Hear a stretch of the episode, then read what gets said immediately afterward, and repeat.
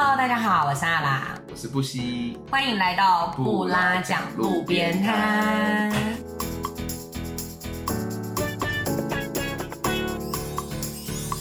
我们是两个爱旅行也把旅行当作职业的领队。没事，欢迎来到路边摊坐坐。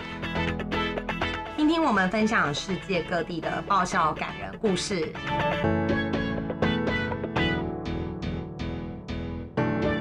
Hello， 大家好，我是阿拉，我是布西，欢迎来到布拉讲路边摊。耶！ Yeah! 今天这一集啊，其实这个主题是我们之前放在记事本里面超久，然后某一天我们突然之间就哎。诶对对对，我们想过这个主题，而且我觉得这个主题其实应该是就是全世界最适合录就是我们两个人，对，血泪谈，血泪谈，真的是血泪谈。因为呢，我们在讲说，因为呃，现在大家听到这一集的时候，可能已经开始有一些出去旅行的这种感觉，对，或者是有一些计划。像我最近就知道，我有一些朋友，他们已经开始在准备，可能之前有一些点数啊都还没有兑换，现在已经开始准备要。兑换一些里程啊什么的，就是要出去玩，要准备出去玩。当然可能不是现在马上，嗯、但是很多人其实都已经是在计划中。你觉得一个旅行里面最害怕的是什么？最重要的什么？不要讲害怕，最重要的是什么事情？最重要的事情就是，如果今天是私人旅游，不是跟团的话，我觉得旅伴真的超重要。没错，所以我们今天呢，就要来分享一下，就是在你心目中最好的旅伴应该是什么样子？对，我们要如何避开雷旅伴，或是我们觉得的雷旅伴到底是怎么样的？真的，没有，我必须说实话，我觉得就是我跟阿拉为什么这么适合聊这个主题，因为呢，其实，在二零一四年的，哎，你说我们第一二零零七年，哎，二零一零年的时候，我们一起去纽约嘛，一。一一年还一一二年吧，二零十年前了。天哪，就是那个时候，就是我们那时候一起念研究所嘛。然后呢，有一年的这个夏天，我们两个就在讲说，哎，我们要不要一起去纽约玩？这样子就觉得好像很酷的感觉。然后呢，我们两个就就是哎，好像可以哦。所以我们俩就决定就是要一起去纽约。但那一个飞机很特别，就是我们两个人本来就是。很不怕吃苦的两个人，我们就选了一个必须在日本跨夜的一个班机。对，而且我记得我们那个时候，我们是我记得是坐达美航空，对。然后达美航空那个时候，我们好像是在羽田进，然后成田出，还是成田进羽田出，反正就是还是不一样的，对，就是不同机场这样子。然后时间的话，就是可能我们是晚上抵达。然后隔天好像也是早上八九点八九点十点的这种的飞机，所以我们两个那时候就在讨论，想说算了，反正我们两个这么能吃苦，我们就睡在机场也没无所谓这样子。结果我们两个就拖着行李箱，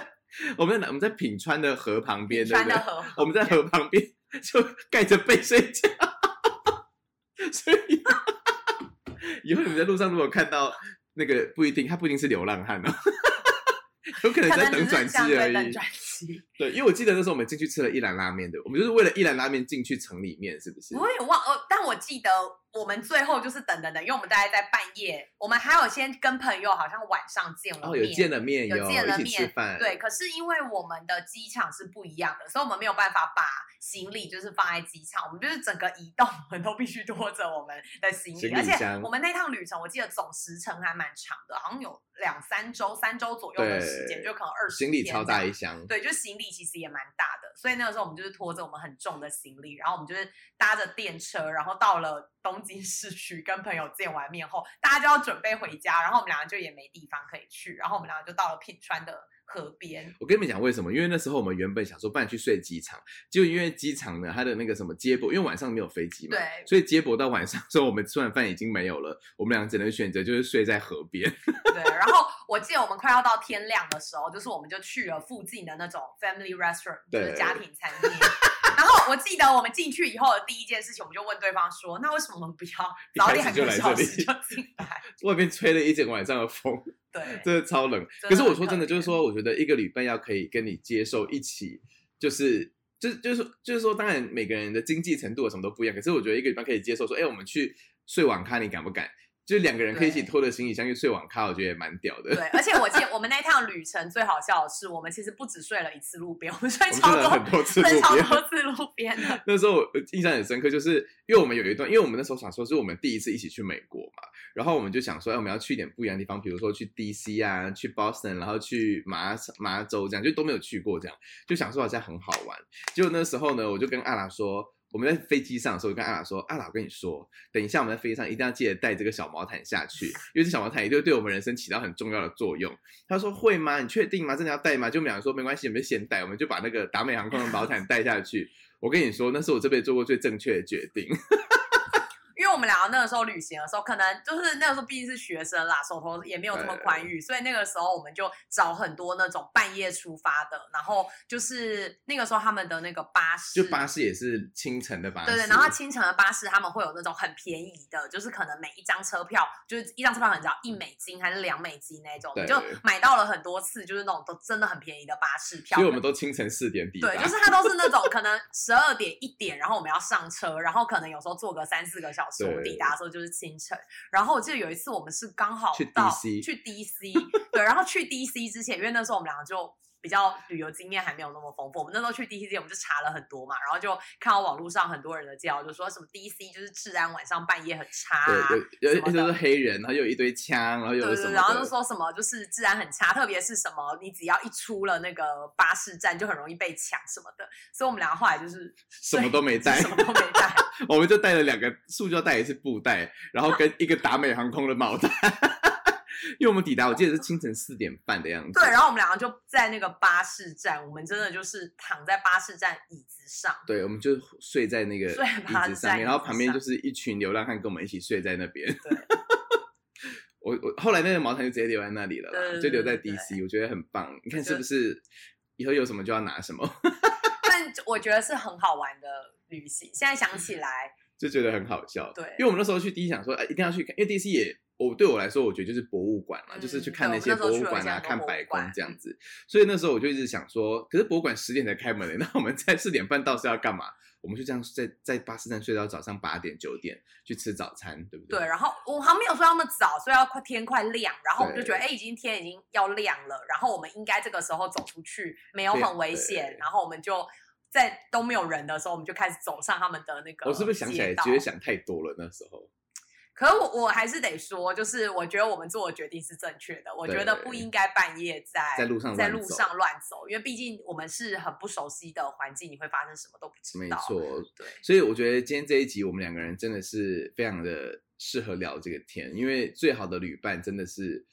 不好找。对，因为因为我自己说，我觉得我有点怕一件事情，就是说。当然，因为我觉得我刚刚还蛮类似的，就我们俩是比较不是很重吃的人，我们俩可能吃的方面就是说、oh, 有吃东西就好，不会觉得说我一定要吃米其林，我一定要吃什么。我跟你说，我这辈子真的最怕的就是非常喜欢吃好餐厅的朋友。对，就是我自己又舍不得花这么多钱吃，他请我吃，我又觉得很不好意思，不好意思，所以我就会觉得。你真的要找一个跟你价值观比较接近的人会比较好。对，就比如说像我觉得我就是属于那种，比如说博物馆要花多少钱，或者是要去做一个体验型的东西，就是其实门票钱有多贵，这些东西我其实都很 OK， 但是我自己确实也是，如果你有东西给我选选项是便宜跟贵的时候，除非那个东西就是可能太特别了，太特别，比如我们去德国，我们大家一定得吃吃猪脚或是什么的这种东西以外，基本上我不是一个迷信吃好餐厅的人。嗯，对，我懂。我懂，我懂，所以我觉得我们两个可以一起旅行，应该是会这样。我们也可以随便买个路边的三明治。对，就是我可以，我可以每天都吃沙威玛，我也完全 OK。对，现在如果在听的朋友，如果你是很喜欢吃好餐厅的人的话，不要约我。什么结论？不是啦，也不是个意思，就是说。呃，我觉得每个人都不太，说实话，每个人的价值观还是有点不一样。对啊，对对对对，要像跟我出去的话，就是你一定要忍受我会在包包店里面待蛮久的。就是，但我觉得这其实讲到一个重点、欸、因为我觉得我们大家常常会在找旅伴的时候，你会觉得说，哎、欸，我找一个我的好朋友跟我一起去旅行。可是以我自己的经验来讲，我是常常觉得好，平常跟你很好的朋友，不一定是合适跟你一起出国的朋友。我，而且我觉得好朋友一起出去旅行真的有点危险，说实话有点危险。对，对，我觉得你必须要做一个心理准备，就是你们大概第五天、第六天的时候，你们开始会不讲话。就如果从来没有一起出去长城旅游过的朋友的话，其实蛮容易会在中间产生一些别扭的状况。对，因为其实像我跟阿兰那时候，我们一起去纽约的时候，我记得好像在第一个礼拜、第七、第八天的时候，就是、中间中间的时候也是开始会有一点。因为说实话你，你我跟阿兰虽然是很好朋友，可是我们从没从来没有过，比如说二十四小时都在一起嘛、嗯。比如说你出去玩、去买东西、去干嘛、吃饭什么都在一起，只有睡觉跟那个什么，对，那个什么上洗手间的时候是分开，哦、分开的，其他的时间其实都在一起。所以我觉得。再怎么好的朋友，第一次的时候多少都会有一点摩擦感，会有一些生活习惯可能会不太一样，然后作息的时间不太一样，我觉得这个真的是有一点点小小的风险了。 对, 对因为像我自己就呃，之前在国外的时候，就是其实蛮常会跟同学一起出去旅游嘛。我自己其实比较好的旅游经验，我觉得反而都是跟没那么熟，就是有一点点交情、半熟的朋友的时候，我觉得反而旅游体验会很好。就跟温泉蛋比全熟的蛋好吃。对，就是要熟不熟的时候比较好一点。我我觉得这是确实的，因为我觉得在两个人都有点半熟状态下，我觉得两个人都会稍微客气一点，所以反而好像你在做一趟旅行的时候，那个互动会比较好。所以其实像我、嗯、我不知道你自己应该也有感觉，因为像我们自己带团的时候，有时候会遇到重复遇到的客人，然后我就发现到有一些客人他们就会有所谓的这种旅行的朋友，就是他们本来私底下也很少很少见面哦，只有旅行会在一起，但是每年他们都会一起出去旅行，然后私底下就是可能回到台湾以后，可能顶多就一年见个一次面，吃个一次饭的这一种，平常不会有太多的私交，但是每年出去旅行他们就可以当室友，然后他们会觉得玩得非常的愉快。确实确实确实，诶这个真的我有 这, 这点我有发现的，而且我觉得很好玩，就是说因为像我自己可能有分享过，因为我在带很多像比如说摩洛哥或者这种这种地方的时候，我觉得大部分都是一个人来、嗯、可是他们在那边相遇之后，他们之后就会变成约每一年都是一两个两三个朋友一起出去这样。对，因为毕竟说如果参团旅游，其实你如果是单男或单女，你的旅游成本还是会比较高嘛，因为你要补单人的房差。那如果以欧洲来说，有时候你补上这个单人房差的话，也许你就随随便便又要再补个两三万，都是很正常的事情。所以就反而你就发现到说，跟你合适的旅伴好像是那种稍微有点认识但是没那么熟的，对，反而会比较好。而且我觉得蛮有趣的，就是说我觉得以台湾人来说，就是我自己都会，就是以前在做讲座什么都会讲一句话，就是说如果你今天想要知道这个朋友是不是你一辈子的朋友，你就是跟他出去十天的旅行、嗯、你一定可以感受得到说你们接下来这辈子有没有办法继续相处。真的真的，因为我觉得旅行其实是完全，因为那个时间很长，所以你不太能够，而且也是很私人，就他的那个那个观感什么都是很很很 personal 的事情。对，就是你会你会发现到很多可能看事情的想法啊，或者是我生活的习惯，然后长期来看你们是不是能够 match 的，然后我觉得真的是一个辨别。可是你自己有什么就是跟好朋友出去，然后你觉得那个旅游经验让你很惊叹吗？就是说可能不太，反而哎，你原本以为说会很适合的，对，可是旅游过程中发生了一些事情会让你发现说，哎，其实好像我们虽然很好、嗯、可是我们真的没有办法一起旅行。我觉得我是一个很常跟别人两三个人一起出去旅行的人，因为我自己第一次出国就是我十六岁跟跟护士一起出去嘛、嗯、那时候其实蛮好笑，因为我十六，因为我是那时候我们是看演唱会认识的，然后认识了之后呢，因为我们都是喜欢日本的乐团嘛，我们那时候他就问我说，哎、欸，要不要一起去日本看他的演唱会这样子。我想说听好像听起来不错，但是我没有出国过，所以我不知道那是什么感觉这样。那因为他就是姐姐嘛，我十六岁他二十五岁那时候、嗯、所以我们出去的时候就变成说我一开始都听他的，可是呢他一直没有跟我讲一件事情，就是他说他其实是一个路痴，跟他跟我讲，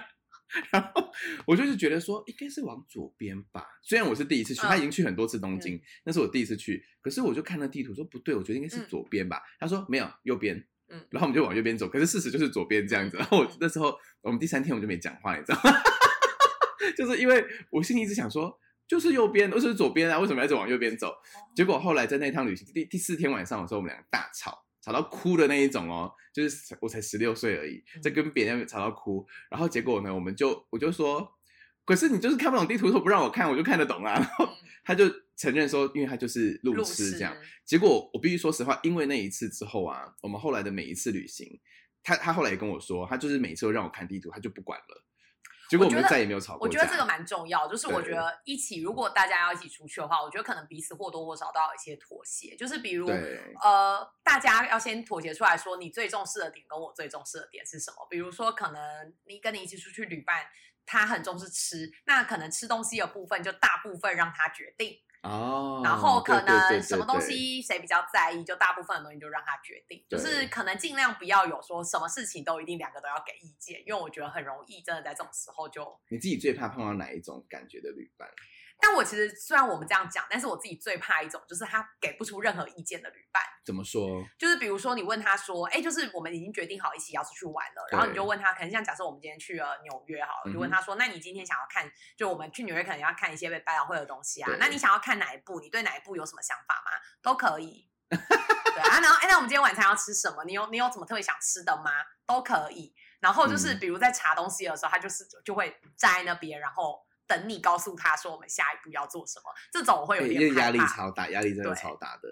就是因为你又会担心说，哎，毕竟我们大家一起出国旅游，然后花的就是也是要花钱，大家都花了钱，大家都花了钱，你都希望说大家每个人都能够体验到自己喜欢的，所以我可能就会觉得，哎，那如果我很重视博物馆，我就会说，那我一定要去到哪几个博物馆。可是我真的很怕那种，就是都跟你说什么都好的人，都好都可以，然后我觉得那个反而会让我好有压力哦。而且去了以后你也不知道他到底开心不开心，对，就是你不知道说那那你真的想来吗？还是你真的是应和我，所以你来的？所以我会有点怕那种就是不给任何意见的。哦，这个真的也是压力蛮大的哦。对，我觉得确实是要找到两个人的最大公约数，是吗？对，就是你们彼此可以配合的，就是重叠最好的那个，那样才是最好的经验。对，我觉得这个这个对我来说就会有一点负担。对，但是我觉得我有很多，哎、嗯，也不能说技能，或是因为像我以前其实从来没有想过我自己会当领队，但是你知道我这辈子第一次觉得说我自己真的可以做一个领队，其实就是我在跟我朋友出国旅行的时候发生的。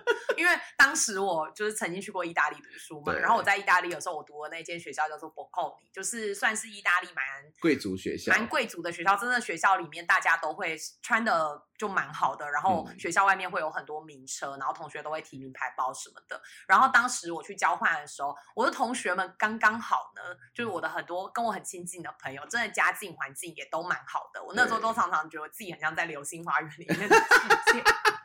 还是 Gossip Girl， 对，有很有这种感觉，然后我就觉得我我就觉得哎、欸，自己就是一个很普通的人，可是可是同学们，我的朋友们真的就是家里面都很有钱，他们就是那种都是家里面有阿姨，然后家里面就是有别墅，哦、会开车来的那一种。对，然后或者是说我同学他们可能也是留学生或交换生，可是他们在他们自己本身的国家家境环境也都蛮好的，就是他们就会说，哎，今天我最近缺一双皮鞋，然后可能下课就跑去逛 Prada 或是 Gucci 的这种人。对对对，就是那个时候我还是学生的时候，我会觉得就是有一点压力有一点大、嗯、然后那个时候就是我在复活节假期的时候，我就跟三个，就我们总共四个人，我们就一起出去旅游。哪一国人？呃，他们都是那种华裔的，就是可能在加拿大或者是美国的、哦、长, 大的长大的那种朋友、嗯、然后我们出去讲话就是英文跟中文就是交杂着讲话的那种那种朋友。然后反正本来他们的家境环境就是都蛮好的，他们就是从小就是在国外、嗯、就是美国或者是加拿大出生长大那种华人。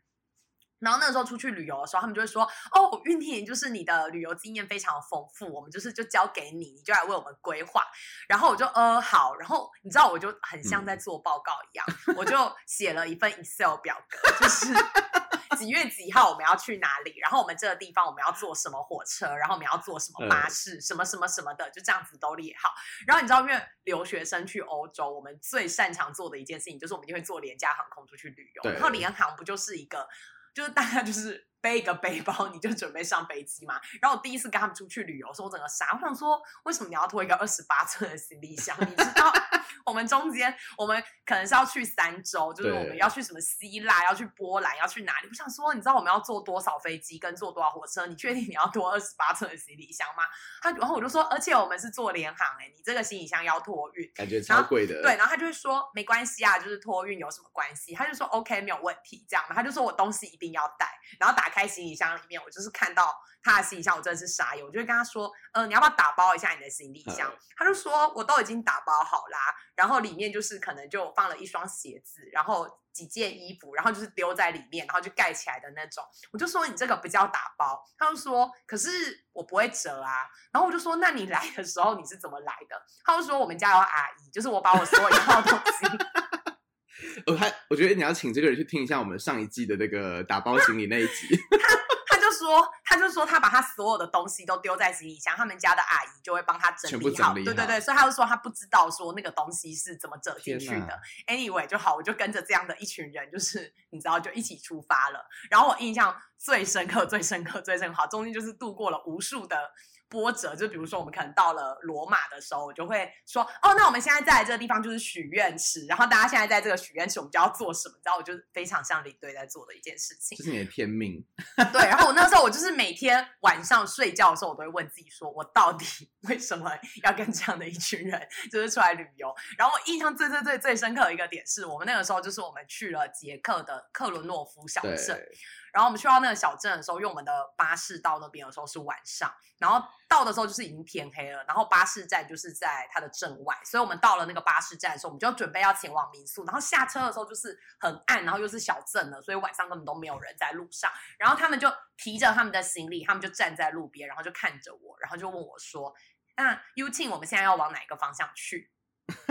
然后我就说，你们在这边稍等，我先去前面看一下方向。然后我就自己背着我的背包，然后就是往前奔跑去找一下说，哎，那我们现在到底是在左边还是在右边还是什么。而且因为那个时候就是我在欧洲读书的那个时候，它还是属于就是不像现在就是那个 SIM 卡什么都是可以通用、嗯、就是那个时候都还是你离开了就是没有网路，对，你就是没有网路的状态，所以那个时候真的都是看地图或什么的。然后那时候我真的是晚上有时候都会不禁的有点想哭，山菜的感觉大概就是这样。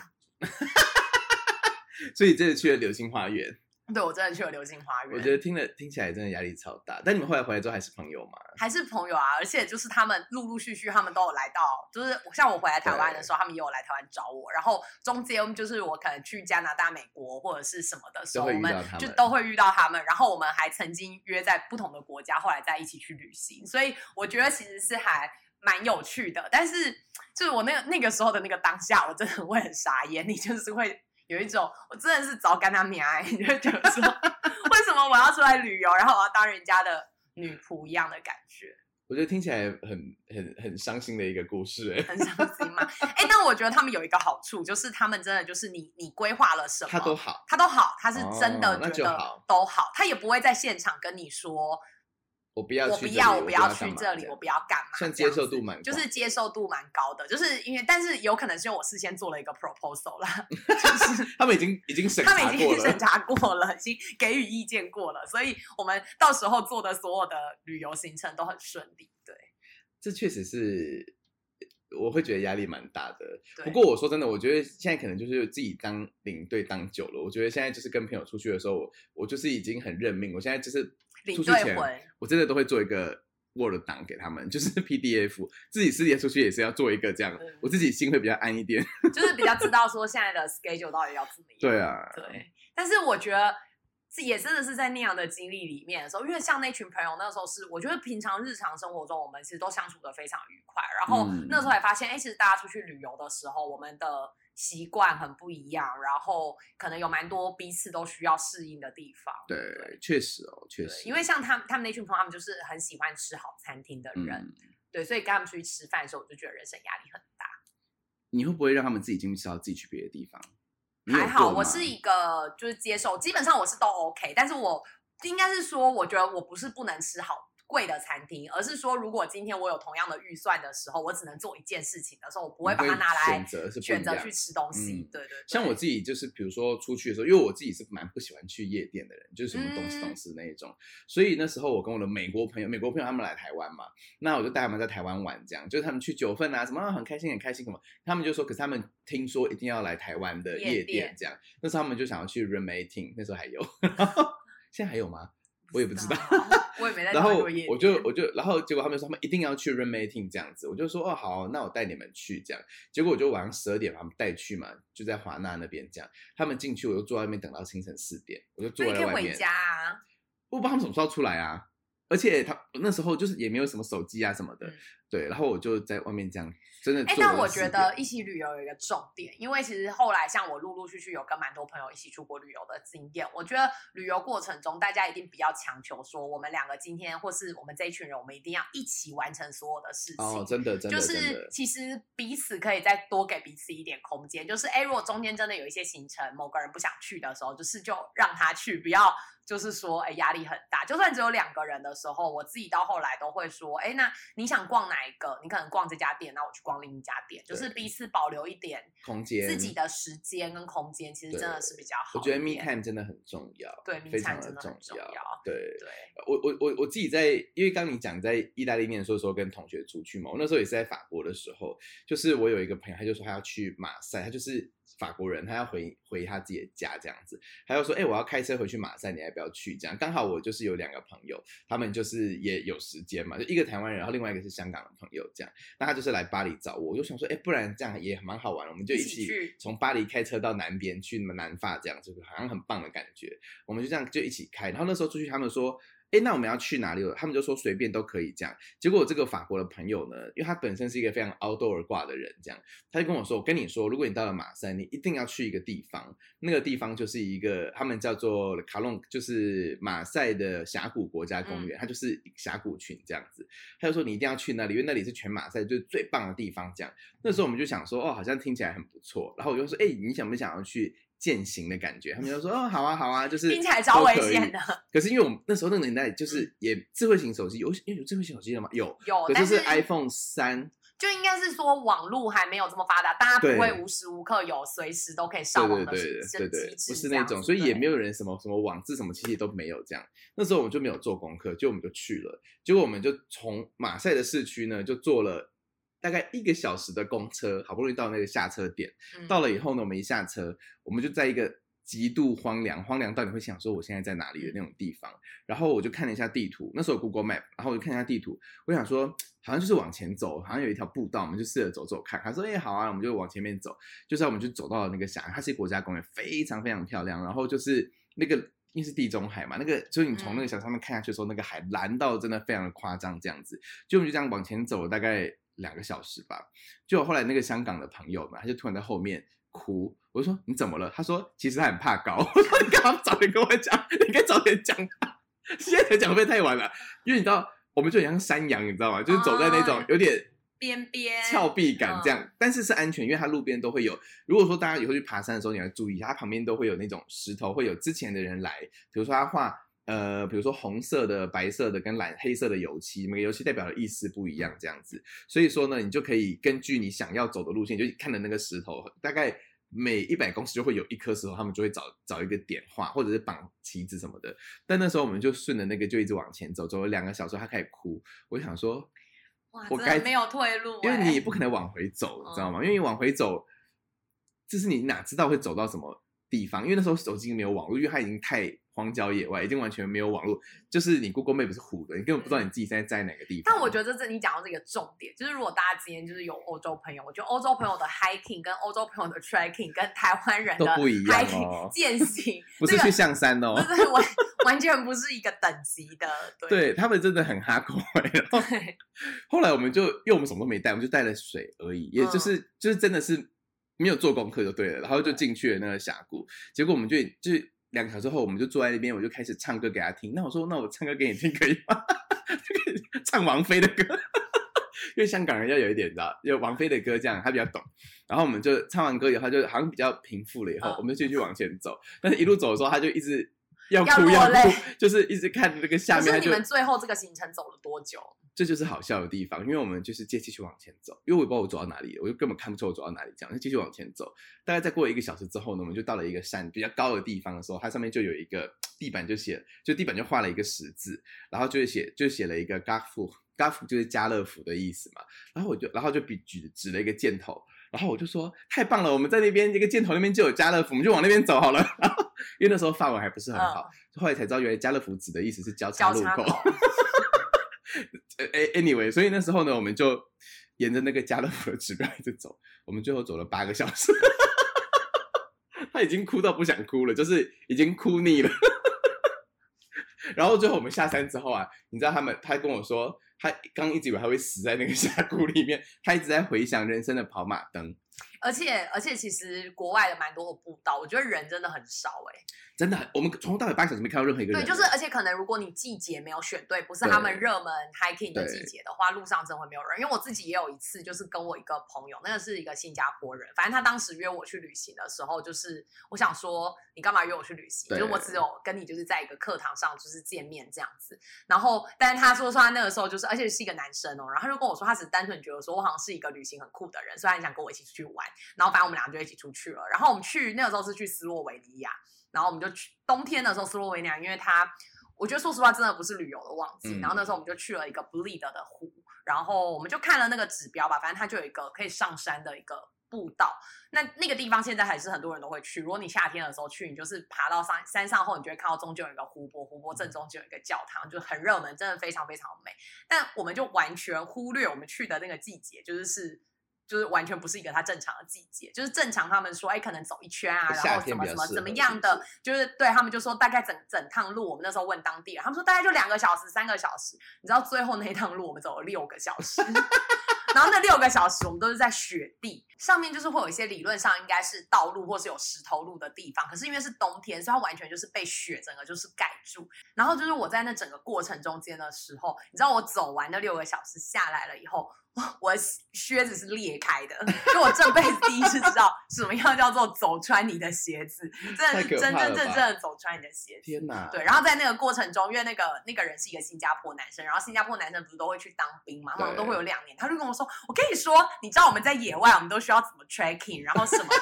当他真的很想杀了他，他会他该不会开始钻木取火吧？他就是一跟我说，我跟你说，就相信我，我们往这个方向就是对，因为我们一整趟路，其实我们根本不知道我们自己在走什么，然后我们就是依稀会听着说啊，远方好像有传来教堂的钟声，那那边应该有教堂吧？所以我们就是从头到尾，我们都在走在一个。我当下真的跟你的朋友一样，我有一种如果死在那个地方，真的不会有任何人发现。算了，对我就是没有任何人会发现我，他们只会在下一个就是雪融的时候，就是找到我的感觉。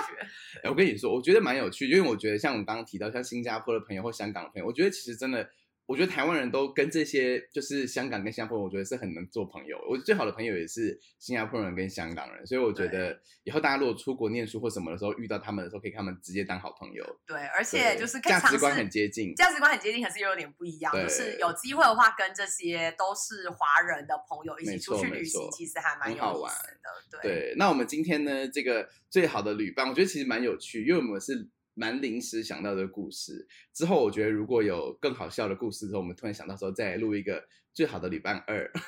啊，这是最好的，我们可以录个最糟的旅伴，最糟的旅伴，对，我们最糟最糟最糟的旅行经验。哦，这个也很多，非常的好笑。但是其实我觉得旅伴真的会让旅行增色很多，因为我有时候真的都想说，说实话就是。我觉得旅游是这样子，就是像我都跟我的客人讲说，哎，就是我今天在这个地方，我跟你讲了这么多历史，跟这个地方的介绍了这么多东西，但是说实话，大多数的人，你不要说记得一个礼拜，你可能就是今天一结束，晚上回去你就都不记得，完全不知道发生什么事，对，完全都不记得说这个国家的历史，或是为什么我今天要来看这个景点。可是我觉得大家永远不会忘记，哎，我可能跟我的朋友在巴黎的街头一起喝过一杯咖啡，就像我现在我们都已经讲不清楚，我们当时候到底跟我跟布希那个时候，我们到底在 D C， 我们看的那些博物馆，我们到底看了什么鬼东西？但是我们永远记得我们两个一起睡在 D C 的巴士站。对。对，还有一只很大的恐龙化石，就这样。所以我觉得旅伴会让你的旅游多了很多可以记忆的点，很不同的经验。对，然后我觉得是真的能够让你的旅游增色跟留下来的东西，其实是这些跟人有关的事情。所以我们就祝福各位呢，接下来在如果不管是自助旅行也好，或者是跟团也好，或者是就是。人生的旅途也好，都能够找到一个就是可以跟你一起志同道合、价值观相近的好朋友。对，哎，但是最后想要补充一下，就算在旅游过程中真的觉得说这个人真的太靠北了，我觉得也算是不失为另一种体验，因为你永远会记得。他靠北的那个时候，会记一辈子。对，那我们的不爱讲路边摊，我们就下次再来跟大家分享我们更多不同的故事咯。拜拜，拜拜。